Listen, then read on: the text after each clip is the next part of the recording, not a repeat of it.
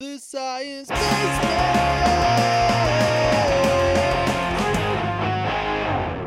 Hello! Welcome to the new episode of the Science Basement podcast.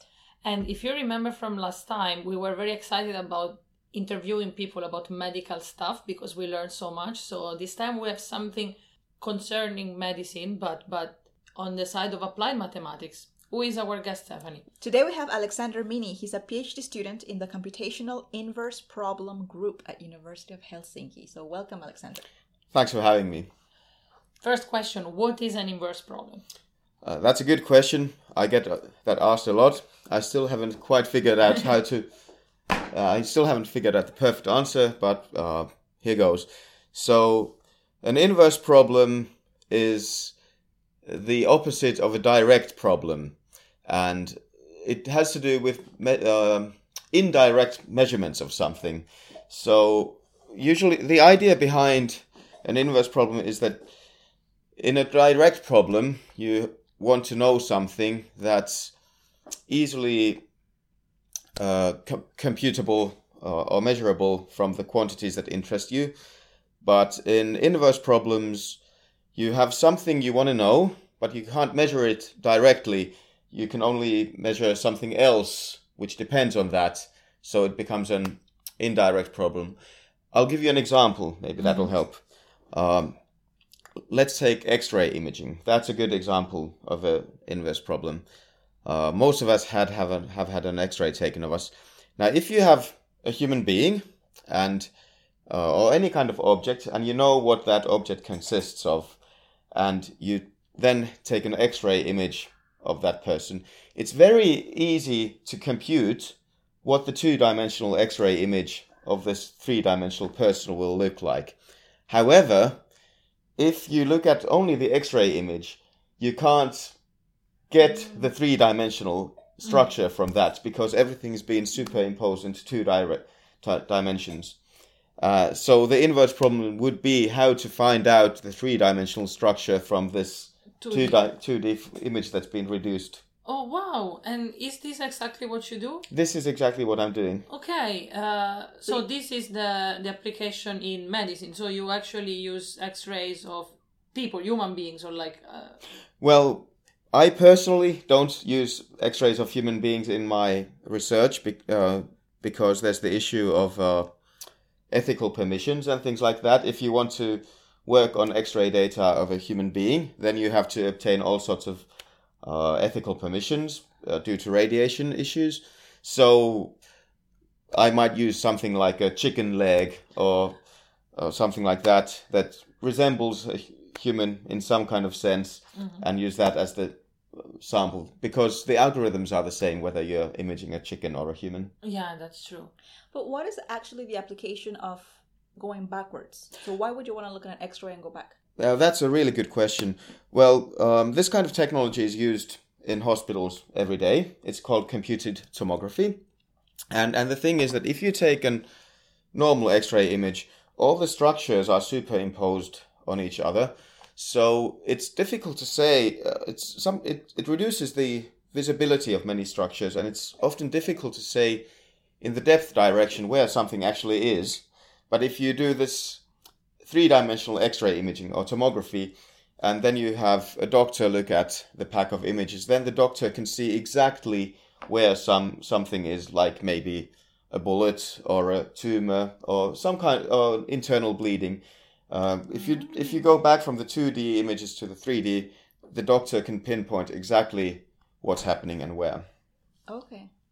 To understand better. So when if we talk about 3d x-ray imaging mm-hmm. it's not like i would i w- i would have expected it to be like okay we we put a person in a big chamber and we took take a mm-hmm. lot of x-ray slices slices of mm-hmm. the of the entire structure but no it's actually an inverse problem. So you're always taking a 2d image and and then you're reconstructing the 3d Well, actually, you're on the right trail there because um, in the inverse problems, in the inverse problem of X-ray imaging, like uh, this is only one example of inverse problems, you can't go to the 3D just from one X-ray. So what you do is you do actually ta put this person in the machine and you take X-ray images from different directions of the patient, and then when you have this stack of X-ray images, uh, then you can apply uh, the inverse algorithm and recover the three-dimensional structure. Which is basically a triangulation then. Uh, I haven't thought about it that way. um, there's two approaches to inverse problems. There's um, there's the analytical so- uh, solutions, which are well known and applied every day in hospitals. The properties of these analytical solutions are known, and then there's the stuff that I'm looking at, which is an iterative approach. So you're basically creating a huge problem in linear algebra from uh, the X-ray images. You have you have the geometry of the imaging situation, and then you have the unknown three-dimensional object which we're trying to solve, and then on the other side of the equation you have the measurements, and then you're solving this huge group of equations basically. So how does your work? How do you work with it? So you have this. You're saying you take a chicken leg and do X-rays on that chicken leg. Yeah, for, for example, yeah. Yeah, for example. And then you're gonna do the math part. So how would your day look like? Um, well, let's say I've yesterday been uh, doing my work in the lab, taking these X-ray images. Um, a typical day would be that I sit down on my computer and start up MATLAB, which is a program very familiar to most scientists, uh, having to do with numerical mathematics. And then I start by loading in the uh, data set and then doing some appropriate pre-processing on the X-ray images. And then I do things like uh, model the geometry uh, of the situation, and then I uh, and and kind of create the problem in numerical mathematics terms, and then I start working on the algorithm, which is an optimization problem, which allows me to b- begin computing a solution. And what I'll usually have to do is I'll try, have to try different kind of parameters to get the optimal solution. One one thing I could mention is that, um, as I said, uh, computer tomography is being used in hospitals every day. The technology exists, the algorithms exist. So why am I doing this if it already exists? Well, X-rays, as many people know, uh, can be harmful to human beings, especially in large quantities. And the current ec- CT algorithms, uh, the reconstruction algorithms, uh, are such that they require a large amount of data. And if you have to have a large amount of X-ray data, it requires a large amount of X-rays or a large amount of radiation radiation, to the patient. But if you have more developed algorithms, you can get these 3D images using uh, less radiation, and that's the motivation behind what I'm doing. Yeah, I actually, I was actually thinking just about that. Yeah. Yeah, yeah. It was like, is the yeah, is the final, the final goal of your research to be able to take to to reconstruct the three D structure of a person with less images than That than yeah, that's exactly what we're after. Yeah, yeah, Okay. No, yeah, but that's that's really interesting and very useful, especially for people that that need to be like controlled through X-ray like multiple times. Yeah, during their exactly. lives. Yeah, I mean, I mean, actually, like, what what can you study with with X-rays? Uh, does it work for everything? So, I mean, I know that, for example, if you break a bone, Mm-hmm. you're studying that in X-ray. But what what else can you normally look in X-ray? I've never been taken X-ray. Yeah, for my teeth, Hmm. Yeah. but but that's the only one. So I actually don't don't know other uses apart from bones. Well, mammographies, right? Mammography, yeah. In mammography, you don't usually do the three dimensional reconstruction, but you just look at the X ray images. Although there is also something called tomosynthesis in mammography, which is sort of an inverse problem. It's something between 2D and 3D X ray imaging. Uh, what can you look at uh, in X ray uh, with X rays? Well, um, they're not good for everything. Uh, for example, uh, if you want to look at soft tissues, uh, magnetic resonance imaging Mm. is a lot better than uh. CT scanning. There's no radiation dose there, and the soft tissue contrast is just much better. What um, what CT excels in is at looking at bones, bones, uh, bone fractures. It's also used for uh, cancer screening, looking at tumors. Internal bleeding is something that you can look at with CT Oh, wow. scans Mhm. and um, brain lesions and that that sort.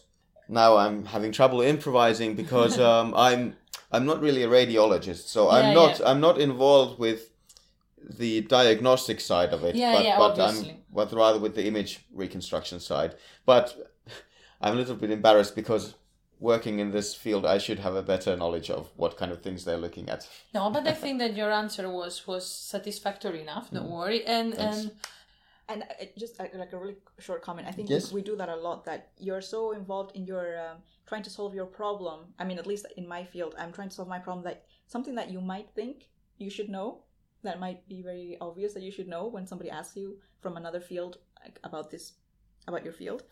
You don't necessarily know all the details because we are so focused on uh, solving specific problems sometimes. Ah, yeah, for me the classic one is what do you study? The sun. Okay, which which constellations can you see now in the sky? I'm like, no, no, I have no idea. um, One question. Um, I was saying, uh, for example, if you look at those documentaries about uh, uh, Egypt, like when they reconstruct the skeletons and stuff of pharaohs, and then they they they are taking like X-rays of them, Mhm. and then they have these images like in 3D on the screen where they try to reconstruct their entire face like I would could have been and uh, and something like that. So it, does your does your reconstruction look like that? That you actually have like a 3D rotating structure on your computer? Uh, basically, yeah. Um, what they're doing to these mummies is they're doing a CT scan or computer tomography scan, and then that will produce this kind of 3D model of of the mummy, and then they use that as a basis of the facial reconstruction, which is a guess at what the person might have looked like. So when you're looking at 3D X-rays, there's two ways.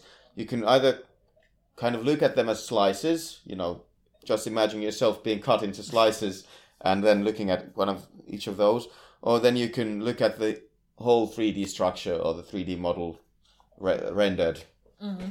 as one So you were telling us before that there are two methods uh, to do this uh, in, to solve this inverse problem. Yeah. So one is the analytical one, and the other one I forgot the name. well it's an it- iterative Iterative one. yeah Uh, could you please tell us? I mean, you'll work with the iterative one Yeah. mostly, but could you please tell us a bit what's the like a bit in more detail? What's the difference between the two, and like what's the approach? yeah well i can only speak in um, the context of x-rays but the it's it's a little bit difficult to explain explain in layman's terms but um, the analytical solution ba- basically gives you the exact right solution Ba- but there's a catch the analytical solution assumes that you have an infinite amount of data hmm. which you don't have in real life so when you have only a finite number of measurements then the analytical algorithm begins to break down as you reduce the amount of data. Basically, what an analytical algorithm for inverse problems does is it's based on what you learn in high school math, like integration, differentiation, uh, and ap- applying that to the problem. Uh, whereas in iterative, uh, the, the iterative approach, you you're not solu- solving anything exactly. You're basically trying to make a best possible guess.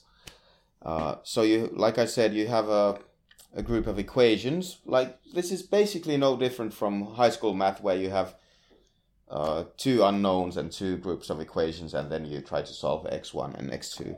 Only in our approach, there's thousands of unknowns or tens of tens of thousands of unknowns, and the same amount of equations, and then you're trying to figure out not not the exact solution to this, but something like what's the closest thing that will produce a reasonably good solution to this. So is it um, does it go on a trial and error basis? Uh, basically, yeah, um, you have to figure out what's called an optimization strategy. So you make a first guess uh, and see see what that produces, and then you can compare that uh, first guess to or what that first guess will produce as a result and compare that to your measurements and then you kind of make a corrective movement in the right right direction and that produces a new guess so it's kind of this series of guesses and corrections and With- guesses and corrections which will approach some kind of nice That's a- solution yeah, in very small steps. yeah exactly Yeah, okay, I get it now. Yeah, yeah, yeah. But okay, so then, for example, you have your X-rays, uh, and that's your data hmm you're using. But, but what what is it that you're thinking? Like, if you if you visualize what you are trying to get to, To the chicken leg. yes, uh, if I'm visualizing what I'm getting to is that okay that the X-ray images are the data, right? Uh, so what what I'm visualizing is uh, the object and the um, the X-rays going through it. So kind of I'm I'm kind of thinking about these lines going through this three-dimensional object. The three-dimensional object is what I'm finally trying to recover, but that's the unknown. But we do know these lines uh, of the X-rays going through the object. That's what that, that's what we actually do know.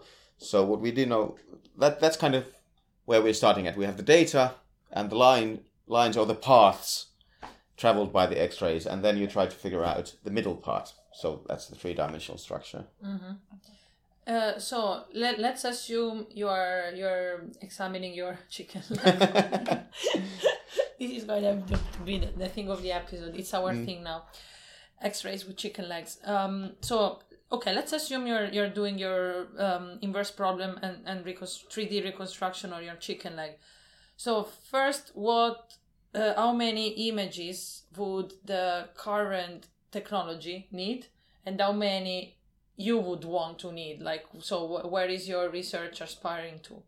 Well, there's no absolute amount. Uh, Yeah, uh, but l- let's let's t- let typically if you wanted to do a good reconstruction with the current technology or the current algorithms uh, you take maybe 720 projections for example What? So- so one every half degree and and that'll give you a good image and there's no absolute number of Yeah, yeah. images we want to reduce it to but for example what we want what we're looking at is techniques which would en- enable us to reduce the number of images by a factor of 5 or 10 so we'd get 70 or 100 images or something like that. I know some people are trying to get extremely low uh, image projections using something like 10 or 20 projections. And with that that kind of a ma- that kind of low amount of data there's no way you can get a reconstruction that's as good as when you're using 720 projections but you might get a reconstruction that's good enough for what you want to see Yeah, ma- ma- yeah, probably depends on the on the yeah depends on the problem that you're looking at. If you're looking at a fracture on a big bone, Mm. then probably you need a bit less yeah guessing. but, But, this is a huge amount. I mean, the car. I, I was Yeah. thinking that like the current technology would have needed like ten. I thought. but actually, the reduction is also quite significant. I think. Yeah, well, that's uh, that's the gist of it, I guess. That um, yes, well, that's that kind of goes to show that the algorithm that you use really does have a very powerful impact on what you're doing. And when you're using a algorithm in inverse problems for this kind of iterative solution, uh, usually what you do is you put in other information you have about the object. Uh, for example, we know that X-rays are only attenuated in the human body. The X-ray, the human body doesn't generate X-rays. We can put that information in the algorithm, and that kind of gives additional information, which allows us to reduce the num- uh, reduce the amount of information we need from the uh, measurements. Mhm. Um, and but your um your background, you said you were a physicist. Yeah, I have a slightly unusual background in, in for a mathematician or would be mathematician. I did my bachelor's degree and my master's degree in physics. Uh, then I was working in a hospital for about a year, a year and a half, and uh, then I had an opportunity to start working with inverse problems here at the university at the math department. So now I'm doing a PhD in applied math. So it's maybe a slightly unusual lateral movement from a scientific point of view. Yeah, but like, I I think that your your subject really mixes well all of that. Yeah. definitely. Yeah, yeah, I agree. Because yeah, ma- I mean, with mathematics you have all this uh, computational part.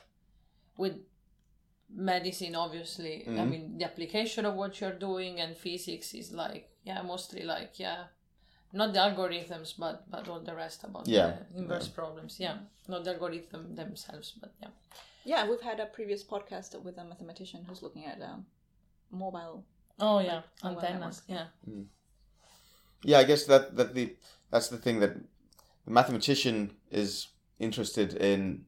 Not not so interested where the data is coming from or how the data is being procured. That's done by the physicist or engineer or whatever, and the mathematician is working on the specific solution to a mathematical formulation of that problem. Yeah, yeah, exactly. And that's really cool because I think most people think math and they just focus on, oh, it's equations and that's it. But it, a mathematician is, is needed everywhere. Then. Yeah. I mean, in so many things you need.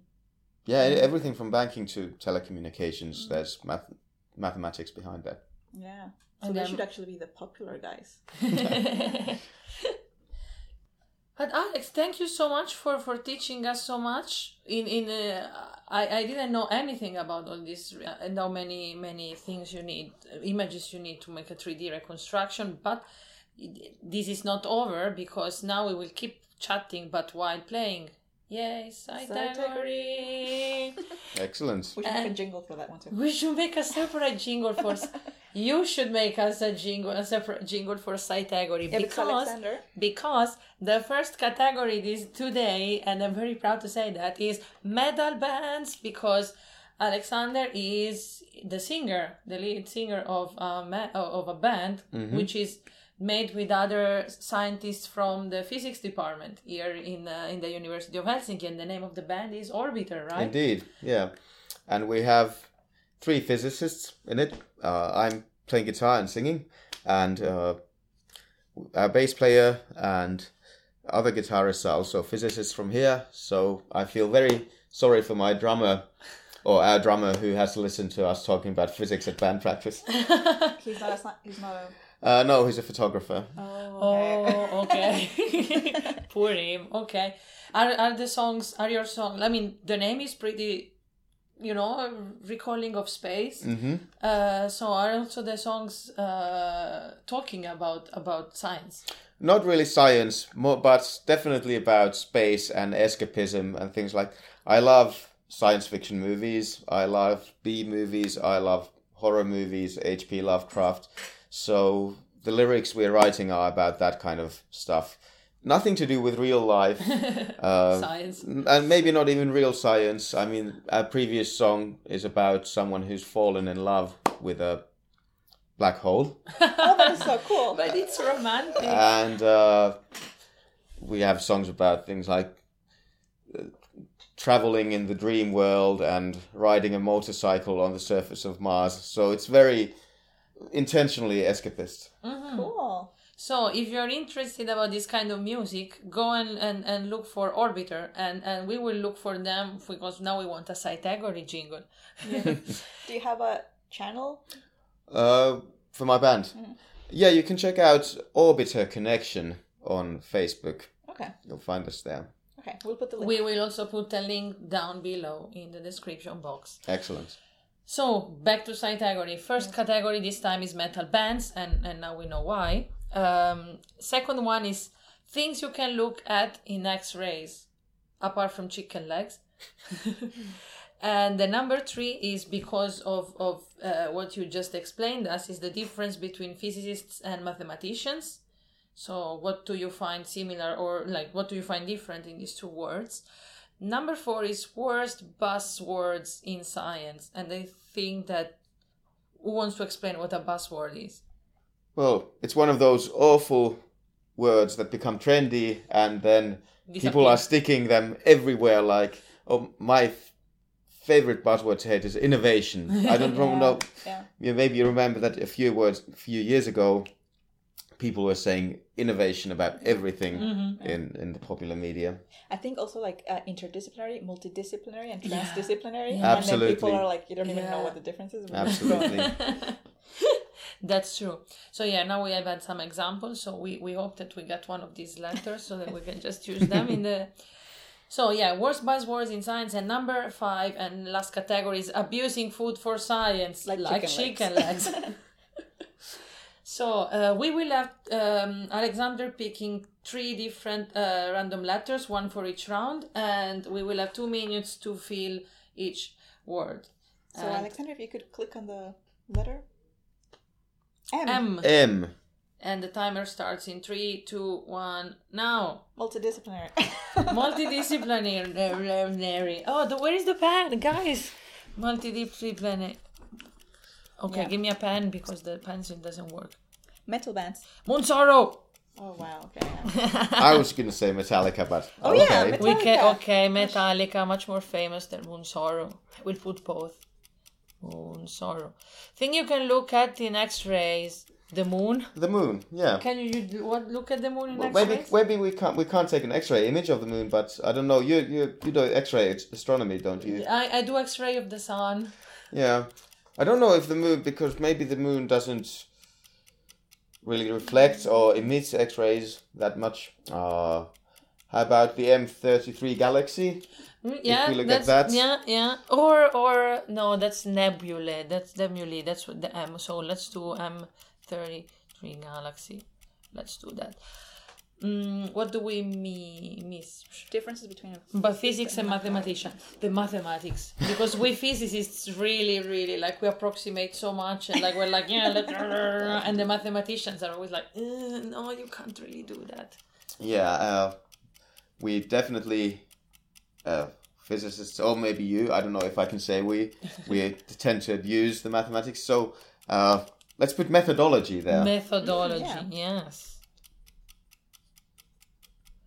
And then abusing food for science from last episode when uh, uh, our guest was telling us that he usually goes with his group buying milk for, Oh, yeah. for experiments. Really? So, yes. So now we have milk and we did everything. Yay! So I'm going to just turn off. We have 10 seconds left. I'm just going to Well, if you have ten seconds, well, yeah. Could you go Okay, on? I will make it I will make it ring. Since you always It's in, like when it's it in two. It's in two seconds. Can you talk a little bit about this X-ray? Looking at other things than bones with X-rays, because you know we usually usually think X-ray it's bones, but you're looking at a galaxy. I don't look at the galaxies. I only look, Okay, but I mean, of, of yeah, uh, I look at the sun. But of course, you can look at uh, uh, basically everything in the sky because I mean, X-ray just one certain wavelength that it emits at a certain temp. So, for example, on the sun, we look at very hot stuff in X-ray because it you get X-ray emission at a, a very hot temperature. So, yeah, if you want to to look at these certain features that you can you you cannot see in in uh, in uh, colder material than than you look at in x-ray. And normally i mean what what i usually do is like to use images in very very different channels or wavelengths and then just mix them together to try to make a 3d structure. Mm.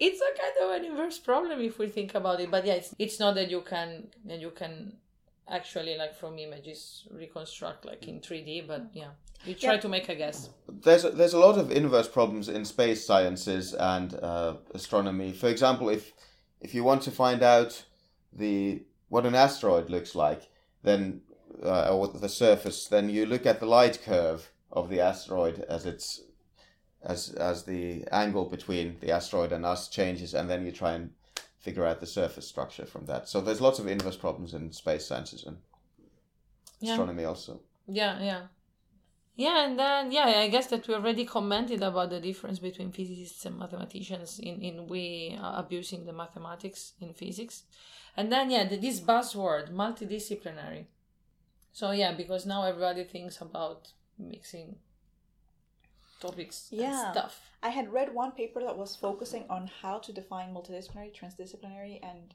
interdisciplinary, and it was really it was really clear. So I'll look for it so that we can link it. mm-hmm.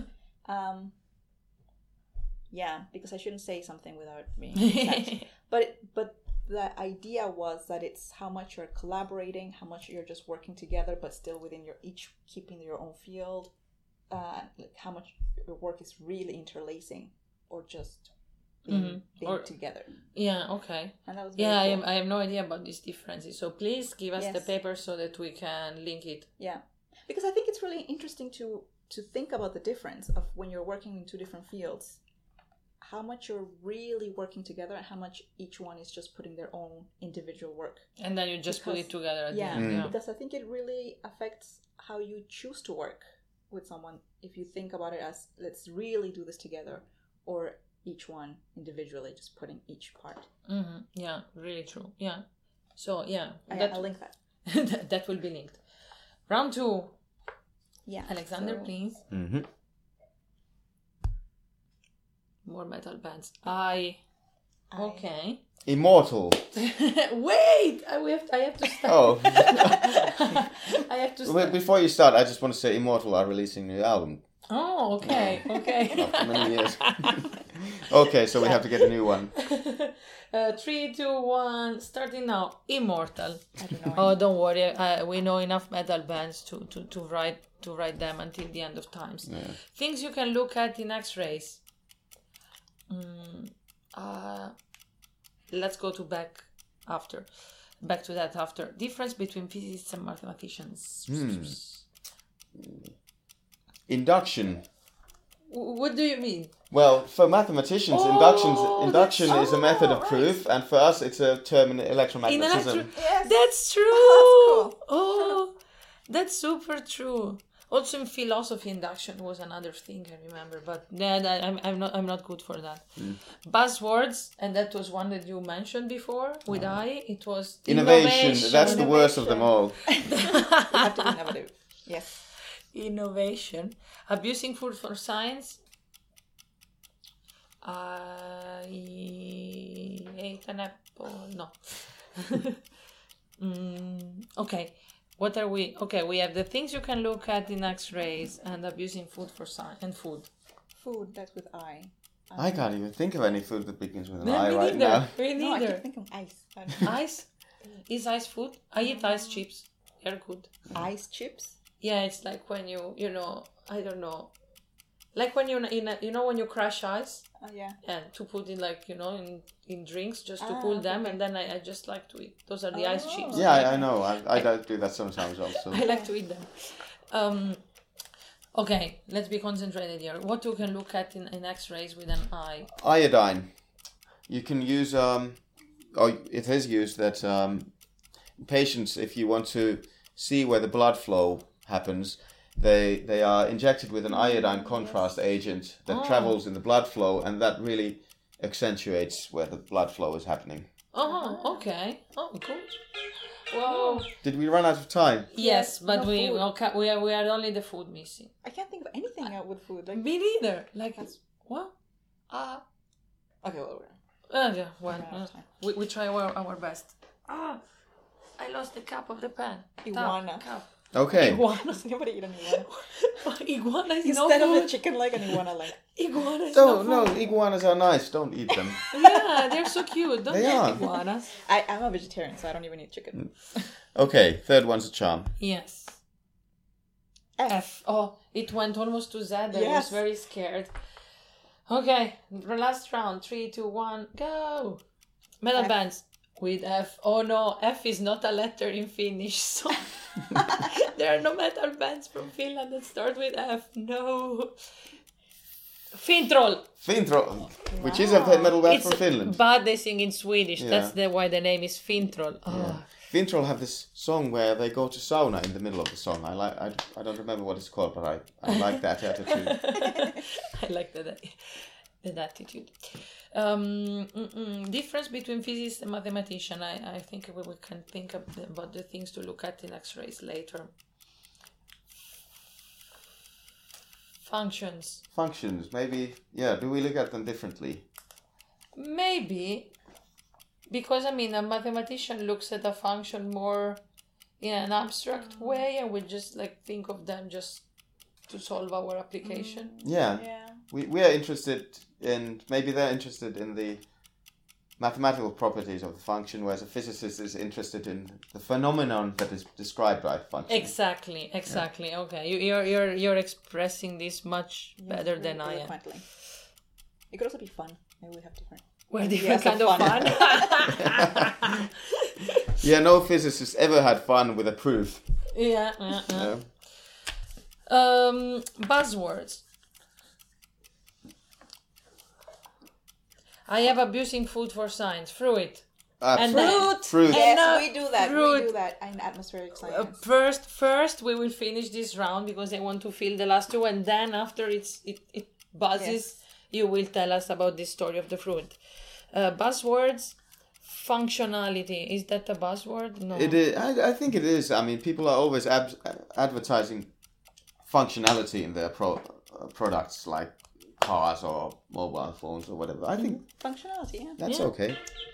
No, really? We That's suck. also- We, we suck missed that the- now. We missed the X-ray one. No, we only missed the X-ray one. We did we did super well. You- Yeah. You should you should see as a, Sometimes there are crickets. Sometimes sometimes we are just like. uh, um, okay, Stephanie. Now, okay, you asked me for to explain about how to do space X-ray. stuff in X-rays. Now, explain me how to use fruit for In the lab. atmospheric science. We look, we use that in the lab. Well, well, yeah, we. So we are looking. I'm in the atmospheric science division. So we are looking at how particles are formed from the air. So stuff, gases that you have in the air, they can condense and form new particles.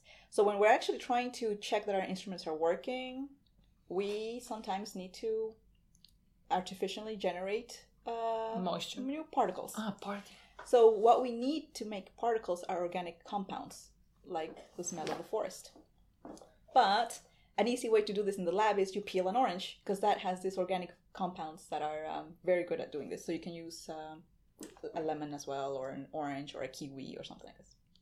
So if I'm if I peel an orange and I smell it and I can, you know, I get the smell of an orange. Is is that the or, uh, organic compounds Yes. you're talking about? Yes, yes. But that's not the smell of a forest, Stephanie. I'm sorry. No, but they're of course, yeah. Well, yes, but there there are all these different compounds like monoterpenes. There are these thousands of different styles of compounds, and they react. They get oxidized in the air, and then they become easily less volatile, so easily to condense and form new particles. And now a very important question: Do you actually get to eat the orange after you use it for science? Oh, that's yes, great. so you can just peel it and eat it. Actually, it's funny because my my supervisor she did she didn't like oranges, so once she was done with the with the checking the instrument, she would always well she offered me oranges. So like, you want an orange? 'Cause I don't I don't want An an orange? Okay, okay. Yes. But yeah, I think we, we did really well. We only missed two out of 15. So I think we did really, really well. So thank you, Alexander, so much for explaining uh, how your research works. And now, Stephanie, it's time for the science anecdote, which is related to a lot of stuff we've been talking about today. Yes, coincident. Well, not coincidentally, of course. I was aiming for something with X-rays. It's not completely scientific, but it's related to X-rays and hospitals And music. and music. And that I didn't know, Alexander. You had a. I didn't know you were a singer and you had a band. So this is this is like good serendipity.